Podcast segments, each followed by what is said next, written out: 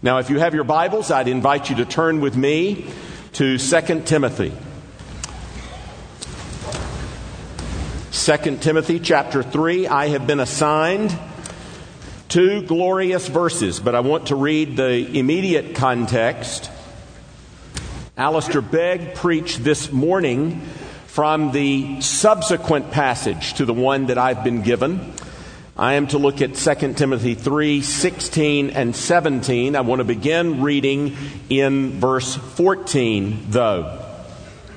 Alistair reminded us this morning that Paul is not telling Timothy something about the Bible that Timothy doesn't already know.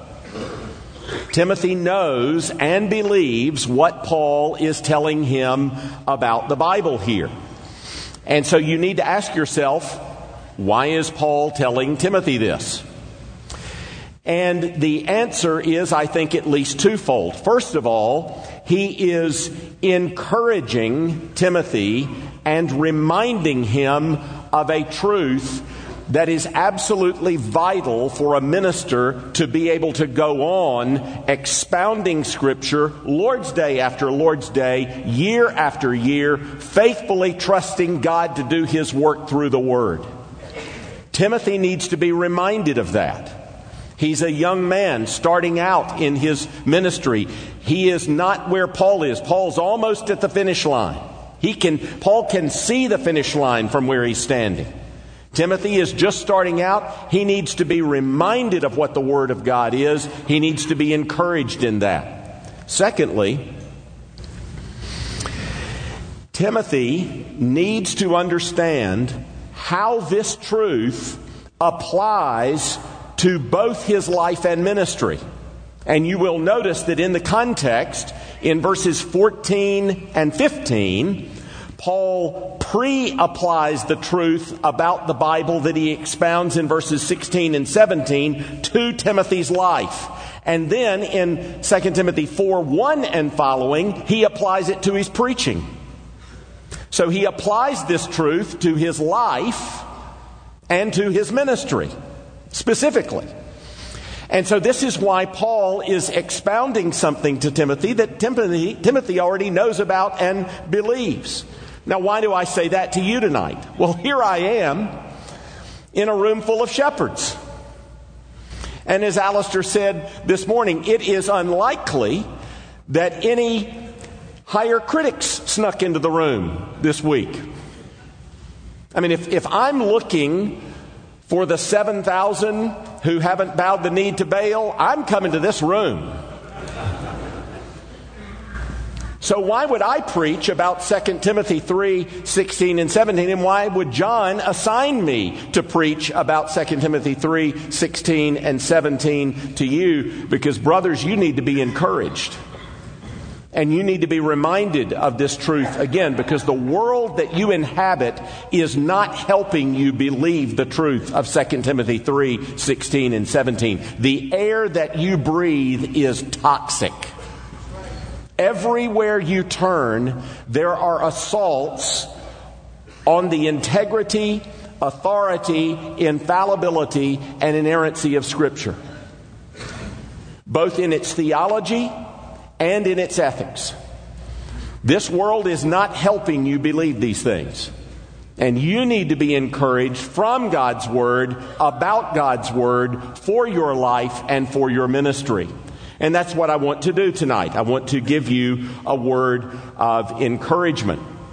It's my privilege to serve an institution that is dedicated to preparing pastors and church planters and missionaries for the work of the gospel for the rest of their lives. And so every year we are sending people out, hundreds at a time, into the service of God's people in the work of evangelism and discipleship. And what do they have to face this challenge with but the Word of God? And so it's my responsibility, my first responsibility as a chancellor of a seminary, to wake up in the morning and believe this. Because the world is not helping my students believe this. The world's not going to help them when they're out pastoring or serving on the mission field or doing evangelism or discipleship or campus ministry believe this. And we've got to, as a faculty, make sure that we pour everything we can into these brothers so that they stand fast on the Word of God. Reformed Theological Seminary was actually started 50 years ago for this very purpose. The elders of First Presbyterian Church in Jackson offered to endow a chair of theology at a major Presbyterian seminary if they would put a man in that chair who believed in inerrancy. The president of that institution scoffed at my elders and said that his institution would not be bought by a bunch of fundamentalists. They said, that's fine, we'll put the money in the bank. If you change your mind, give us a call. 4 years later, that money started Reformed Theological Seminary that was committed to the inerrancy of Scripture, to the doctrines of grace, and the Great Commission. We were founded on biblical inerrancy, and so it is a particular joy for me to be at this particular gathering of faithful brothers. Now, as this world, with its toxic unbelief, assaults your soul, that happens in a couple of ways. One way is for you to lose confidence in the Word of God. And I've seen that happen to friends over the years where they've lost confidence in the Word of God. Chances are that that is a less likely strategy of Satan against the brethren collected at this conference than another strategy that is more insidious. Because there are at least two ways that he gets at us on this. There is not only the creating of a loss of confidence in the Word of God, but from another direction, there is a loss of delight in the God of the Word. And I think I've seen more brothers from conservative Bible-believing backgrounds fall away from a belief in a high view of Scripture because of that latter thing than the former thing. See, if you stop believing that the promises that God has in His Word are the greatest things in this world, if you start believing that there's something out there better than the God of this Word and better than the promises that He makes to you, then you're just one step away from walking away from this Word. And it's interesting that Paul addresses that very point in this passage. So I'd like you to open your Bibles and look with me at 2 Timothy 3, 14 to 17. Let me just briefly outline the whole of that passage for you, and then we'll read it, and I'll concentrate especially on verses 16 and 17, taking in one little phrase from the end of verse 15 as well. Let's just walk through it. In verse 14, but as for you, continue in what you have learned. Paul tells Timothy, and there are basically 7 parts to this outline, if you want to rifle through it quickly. Don't stop believing. Keep on believing, Timothy. What you've been grounded in is true and right and good. Don't stop believing it. That's verse 14. Then the end of verse 14, knowing from whom you learned it. In other words, he says to Timothy, Timothy, remember who taught you the Scriptures. You learned them on your mother and your grandmother's knee. At the Together for the Gospel conference this last time, Mark Dever allowed me to have a panel on biblical inerrancy, and I asked John Piper, John, why do you believe in biblical inerrancy? Now, this is a man with a doctoral degree from the University of Munich who's studied New Testament at the highest level, and John immediately answered, because my mama told me to. And that's a good answer. That's a good answer, and Paul's saying, remember, you learned this from your mama and your grandma. Remember who taught you this. So he's reminding him that people who cared about his soul taught him to believe the Word of God. Third, look at verse 15. From your childhood, you've been acquainted with the sacred writings. Now, what's Paul talking about there?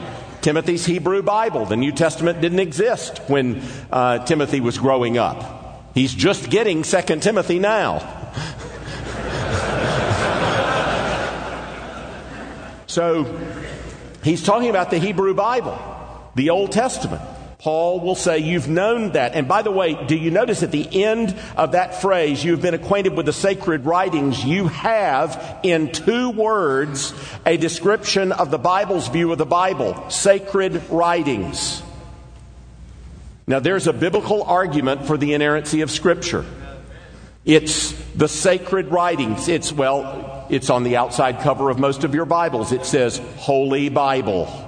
I give you an argument for the inerrancy of Scripture right there from 2 Timothy chapter 3, verse 15. Then fourth, which are able to make you wise for salvation through faith in Christ Jesus. There's Paul saying that Timothy's Hebrew Bible teaches him the way of salvation, which is through Jesus Christ. That is, Timothy's Hebrew Bible preaches salvation by grace alone, through faith alone, in Christ alone. Fifth, verse 16, all Scripture is breathed out by God. There, Paul is telling you what Scripture is. End of verse 16, and profitable for teaching, for reproof, correction, and training in righteousness. That's what it's for. Verse 17, that the man of God may be complete, equipped for every good work. That's what it does. Now, that's not my outline tonight. You're not going to have to suffer through 7 points. I'll tell you my outline in a minute, but that is the outline of the passage. Let's pray and then let's read God's Word. Heavenly Father, this is your Word. We do not live by bread alone, but by every word that proceeds from the mouth of God.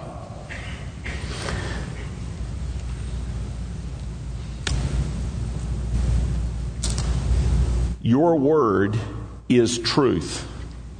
Sanctify us with your truth. We ask this in Jesus' name. Amen. This is God's Word. Hear it beginning in 2 Timothy 3:14.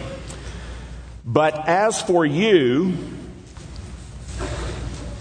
continue in what you have learned and have firmly believed, knowing from whom you have learned it, and how from childhood you have been acquainted with the sacred writings, which are able to make you wise for salvation through faith in Christ Jesus. All Scripture is breathed out by God and profitable for teaching, for reproof, for correction, and for training in righteousness, that the man of God may be complete, equipped for every good work. Amen. And thus ends this reading of God's holy, inspired, and inerrant Word. May He write its eternal truth upon all our hearts. The Apostle Paul reminds Timothy what the Bible is, what it's for, and what it does in this context, because he is exhorting him to live by the book and minister by the book. And just as the Psalms never tell us to praise God without telling us why we ought to do that, unlike many things that Christians sing today, the psalmist always tells us why we ought to praise God. He doesn't just exhort us to praise God, he tells us why. So also Paul doesn't just say to Timothy, live by the book, preach the book, minister by the book. He tells Timothy why. That's what Paul is up to in this passage. If you look at the passage, four things will immediately jump out at you. He says to Timothy, remember who you learned it from. Those godly women, your grandmother and your mother, they knew the Lord. They loved the Word. They taught you to believe that Word. They cared about your soul, your eternal soul, and they taught you to believe this Word. Don't you ever lose the picture of their faces from your mind's memory when you think about the Word of God. Second, he points to what the Bible is as a means of encouraging him to live it and preach it. It is the God-breathed Word. All of it. He tells him what it's for. It's for reproof and correction, for training in righteousness. It's for teaching. And then if you peek into chapter 4, he even says, remember who witnessed your ordination. I charge you in the presence of God and of Christ Jesus, who is to judge the living and the dead, and by his appearing and his kingdom. That's the crowd that's looking on Timothy. That's the audience that surrounds you as you minister the Word, as you were called into ministry. God and Christ, the eyes of heaven are upon you, and one day you'll give an account. For all those reasons, Timothy, you live by the book and you minister by the book. Now that is very important for us to hear, because we live in a world where for over 200 years... the primary assault on the Word of God has come from people who call themselves Christians. You perhaps saw it in the news, but just a few years ago, the vice moderator of the Presbyterian Church in the United States of America, I hasten to add, not my denomination, announced that Scripture is only a reference point to the Word of God. It is not the Word of God with a capital W. And he went on to say in his talk, sola scriptura is dead.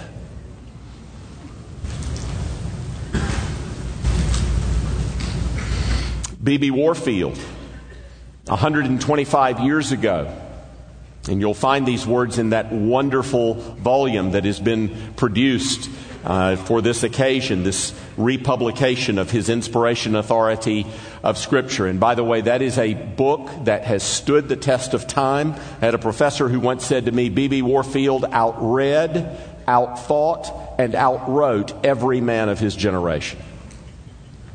And I think he was right. And that is surely one of his greatest works. B.B. Warfield said, wherever 5 advanced thinkers assemble, at least 6 theories as to inspiration are likely to be ventilated. They differ in every conceivable point, or in every conceivable point save one. They agree that inspiration is less pervasive and less determinative than has heretofore been thought, or that is still thought in less enlightened circles. They agree that there is less of the truth of God and more of the error of man in the Bible than Christians have been wont to believe. They agree accordingly that the teaching of the Bible may be, in this, that, or the other, here, there, or elsewhere, safely neglected or openly repudiated.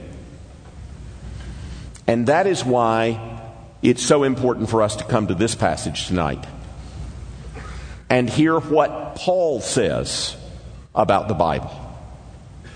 You know, in the end, all of us are going to have to decide whether we stand with Paul or with our contemporaries, with Moses or our contemporaries, and ultimately with Jesus or our contemporaries. And the amazing thing about this passage tonight is you're going to see that what Paul is saying here, he has just gotten from Jesus. He's not telling you anything that Jesus himself has not already said. He's saying what Jesus said about the Scriptures to Timothy.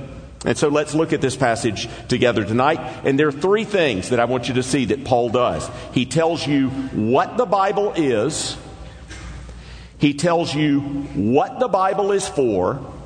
And he tells you what the Bible does. And here's his exhortation. Timothy and faithful shepherds, live by the book, because it comes right out of God's mouth, because it is the most practical book in this world, and because it tells you how to live with God.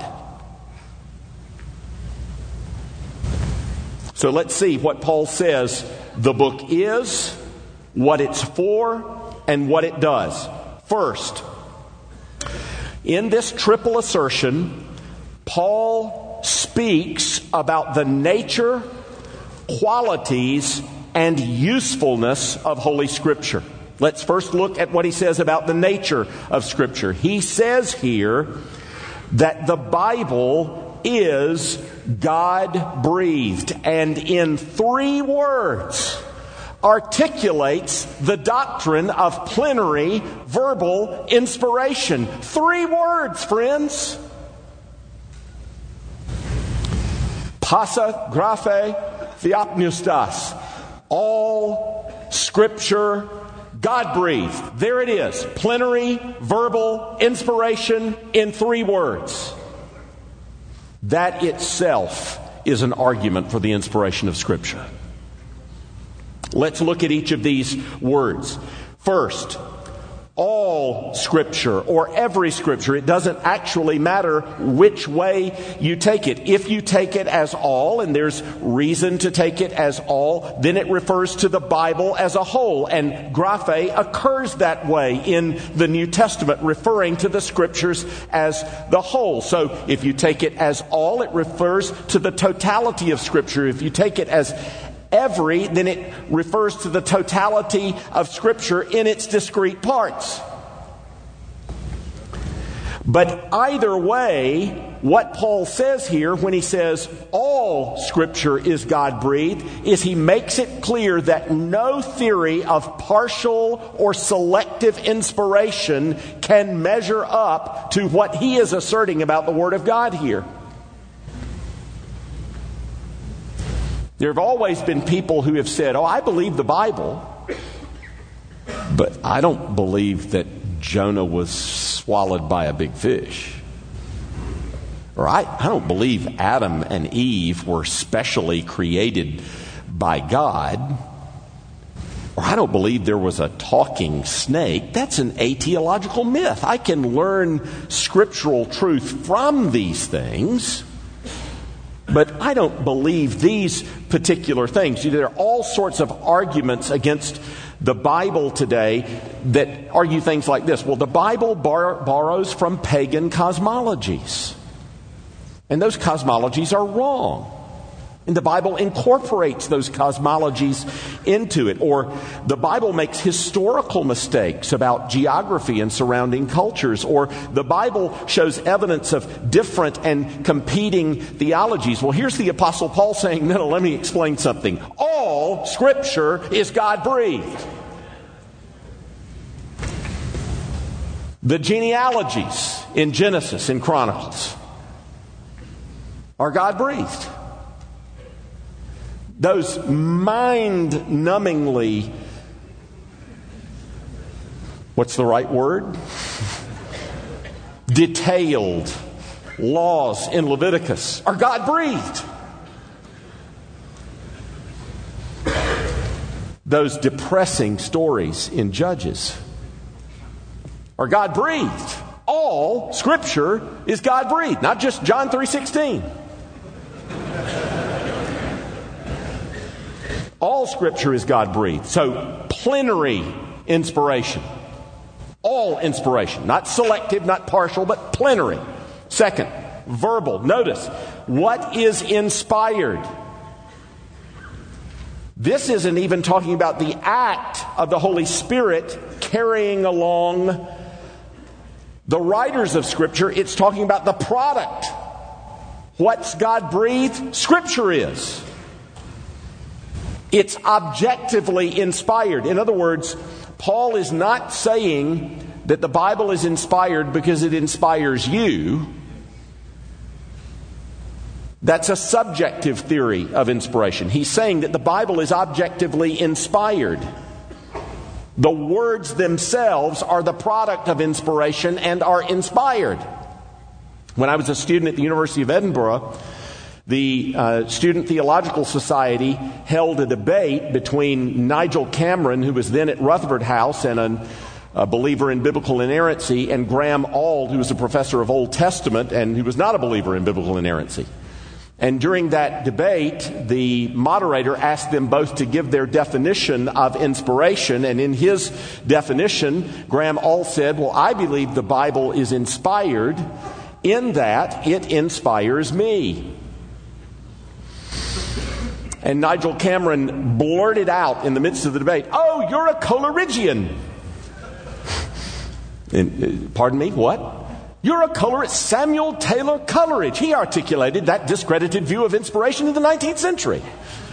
Everyone's known it's wrong since then.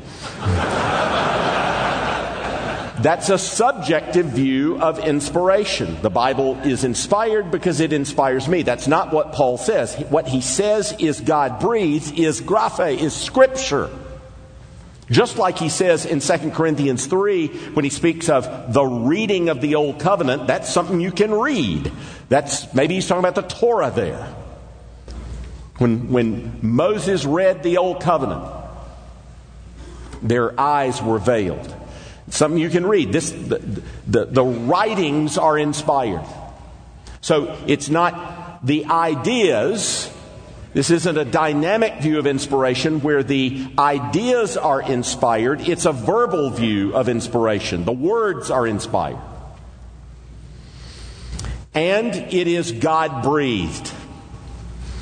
All Scripture is God-breathed. He is its author and source. Behind this, I think, are the words of Jesus quoting Moses. Do you remember in Matthew 4:4, when Jesus is in the wilderness and Satan tempts him, Jesus replying with the words of Moses from Deuteronomy 8, saying, man shall not live by bread alone, but by every word that proceeds out of the mouth of God. And in one word, the apneustos, Paul has said that. That's what Scripture, every Scripture is breathed out of the mouth of God. Paul's just saying here what he learned from Jesus. Paul's not giving you a new theory of inspiration. He's articulating Jesus' view of the Bible. All Scripture, God-breathed. It comes out of the mouth of God. Just as in the creation, God spoke the world into being, so by His Word, He spoke redemption and His redeemed people, His church, into being.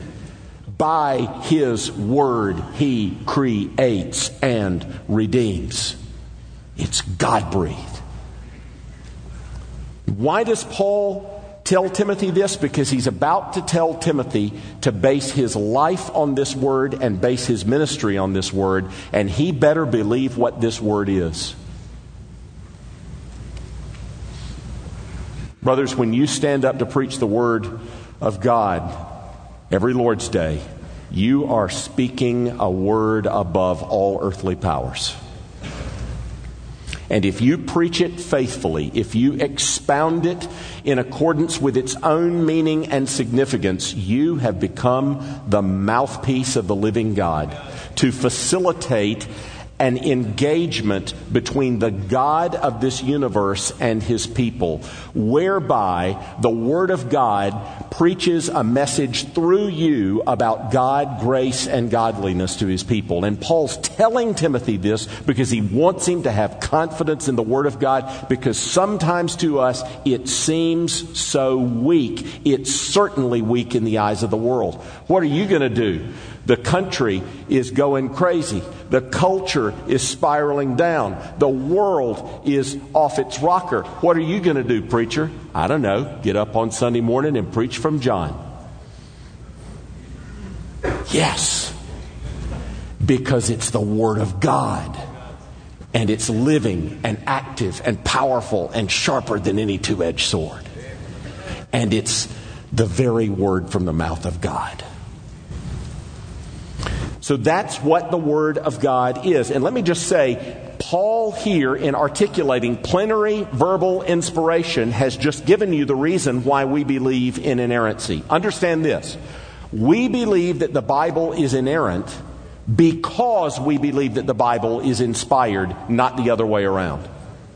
We believe that the Bible is inerrant because we believe that the Bible is inspired. We don't believe that the Bible is inspired because it is inerrant. In other words, if you understand what the Bible is, its quality of perfection, and that's what we mean to affirm by inerrancy, we mean to affirm its total truthfulness, is entailed in what it is. If it is from the mouth of God who cannot lie, it will not lie. It will be totally true because we believe it is inspired. Because we believe it is God-breathed, we believe that it is inerrant. Now, in this regard, I want to say two things. And if these don't make sense, just shove them to the side and move on to the next point. But as you look at the doctrine of Scripture, it is vital that you pay attention to what the Bible says about revelation and what the Bible says about inspiration, and that you pay attention to the claims of the Bible. Because I have seen many evangelical scholars start out having a high view of Scripture. And then they study the so-called phenomena of Scripture, and they lose their confidence in the Word of God. When they do that, you can bet that they have done this. They have tried to construct a doctrine of Scripture from their own provisional answers to the phenomena of Scripture, and they have not adequately taken into consideration what the Bible says about revelation, what it says about inspiration, and what it claims about itself. You cannot learn what the Bible is. You cannot form a doctrine of Scripture without paying attention to revelation, inspiration, and to the claims of Scripture. So as you wrestle with the doctrine of Scripture, move from its claims and what it teaches about inspiration and revelation to your doctrine of Scripture, and then you can deal with the phenomena of Scripture. But do not move from the phenomena of Scripture and then try and read its claims and what it teaches about revelation and inspiration in light of your provisional answer to its phenomena, or you will become a liberal. Second point, what the Bible is for. Paul, here in 2 Timothy 3, end of verse 16, tells you what the Bible is for. And he tells you that it is profitable. It is useful. It is beneficial. Profitable for teaching, for reproof, for correction, for training in righteousness. In other words, Paul makes a huge claim about the Bible. He does not merely say that it is relevant. He says that it is profitable. And those are two very different claims. Relevant doesn't claim too much for the Bible. It doesn't claim enough. If you come up to me tonight after the meeting and say, you know, gasoline is relevant to the running of my automobile's engine, I am not going to think that you are brilliant. Duh. Of course gasoline is relevant to the running of your car's engine. The problem is that claim doesn't say too much. It doesn't say enough. It's not just relevant. It's essential. Now, the Bible is not just relevant, and your task as a minister is not to make it relevant, A, because it already is, and B, because it is more than that. The Bible that you pick up to preach from on Sunday morning is already more than relevant. It is profitable. And it is profitable, Paul says, for four things. It is profitable for teaching, for imparting the truth of God's Word. Second, it is profitable for reproof, that is warning based on God's Word against errors of belief and behavior. Third, it is profitable for correction, that is redirection. This is the positive side of warning. You don't just want to say to the erring brother, that's wrong. Don't do that. You want him to believe what's true, and you want him to live the way that God calls him to live. You want to win the brother back. And so correction is that redirection that goes on when you're challenging unbelief or faulty behavior.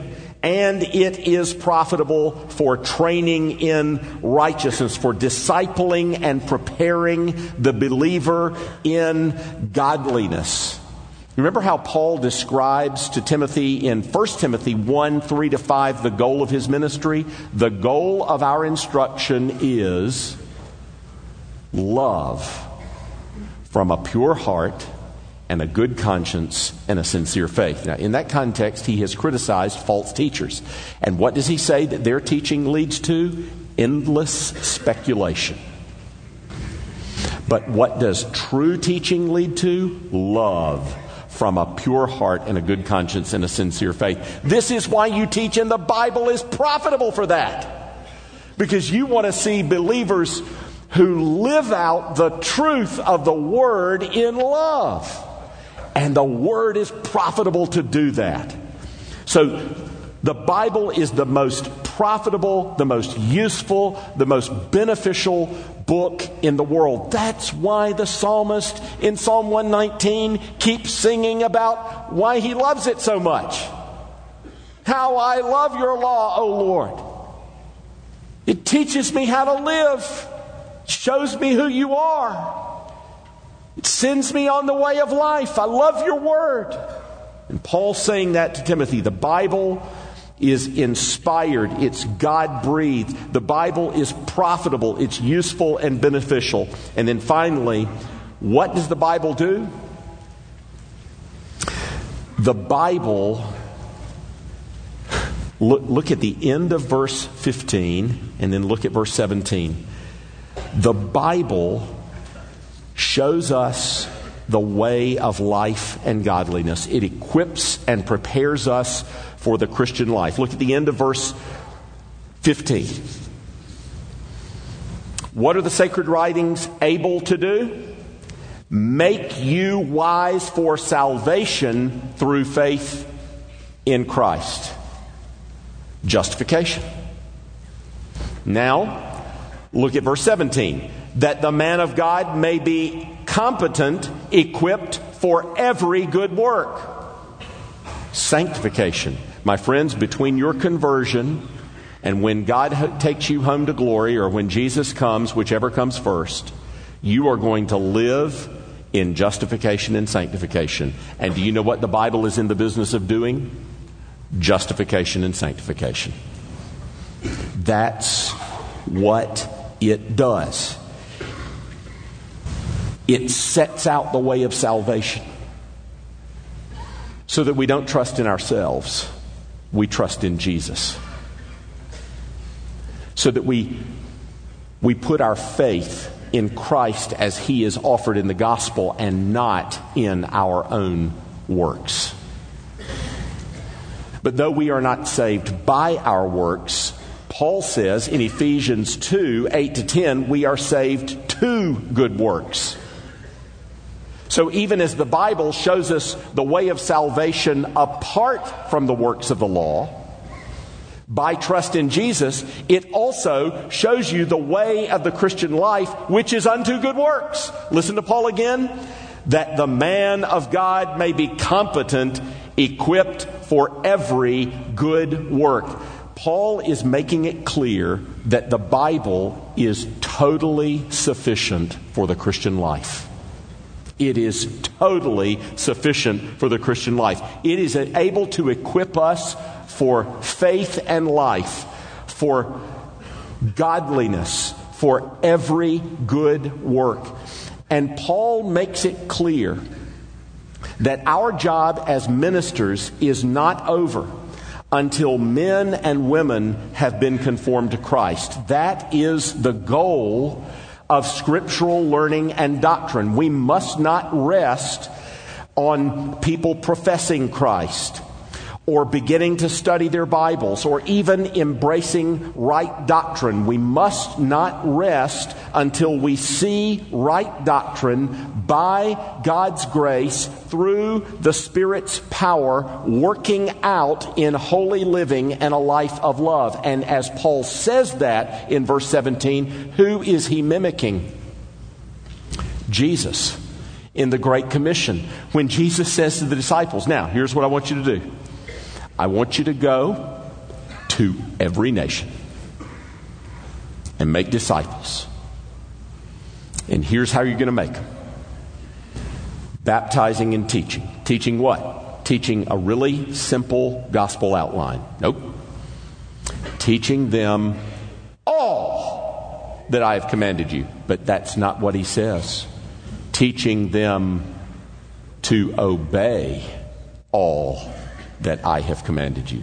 Paul knows that our job as ministers isn't done until the Bible is lived, not simply believed. Trust and obey, for there's no other way to be happy in Jesus but to trust and obey. And it's right there, my friends, that I think in this room, that's where our great challenge is with regard to the doctrine of Scripture. You know that it is true that you won't obey what you don't believe. But did you know that it is also true that you won't believe what you don't obey? I was at Southern Baptist Theological Seminary this last week with Al and with Mark, and Mark preached a powerful message in which he said this: ungodliness leads to heresy. Now, everyone in this room would agree that heresy leads to ungodliness. We've seen it happen, and we see it in Scripture. But we often don't remember that it also works the other way. Ungodliness leads to heresy. It's not just that heresy leads to ungodliness, but ungodliness leads to heresy. And my friends, it works that way in the doctrine of Scripture too. Look at many of the people, some of whom have been referenced already in talks today. Look at many people in the evangelical world who are changing their view on Scripture in order to accommodate their immorality or the immorality that they want to permit in others. Ungodliness has led to heresy. Ungodliness has led to a low view of Scripture. And brothers, that's where the temptation can come for us personally. You may think, I'll never stop believing in the inspiration, infallibility, inerrancy, and authority of Scripture. But let your heart start loving something or someone more than the God of Scripture. Start loving something more than the promises of the Word. And you're one step away from denying the Scripture and walking away from the faith. Oh, brothers, let us not simply hold to the Word in word. Let's hold to the Word in what we love and how we live. And so stand against the wiles of the evil one. Let's pray. Heavenly Father, thank you for this time in your word tonight. We ask that you would make it profitable to our souls, that you would guard us by your grace, that you would keep us from falling, and you would present us faultless before yourself in exceeding joy. We ask this through Jesus Christ our Lord. Amen.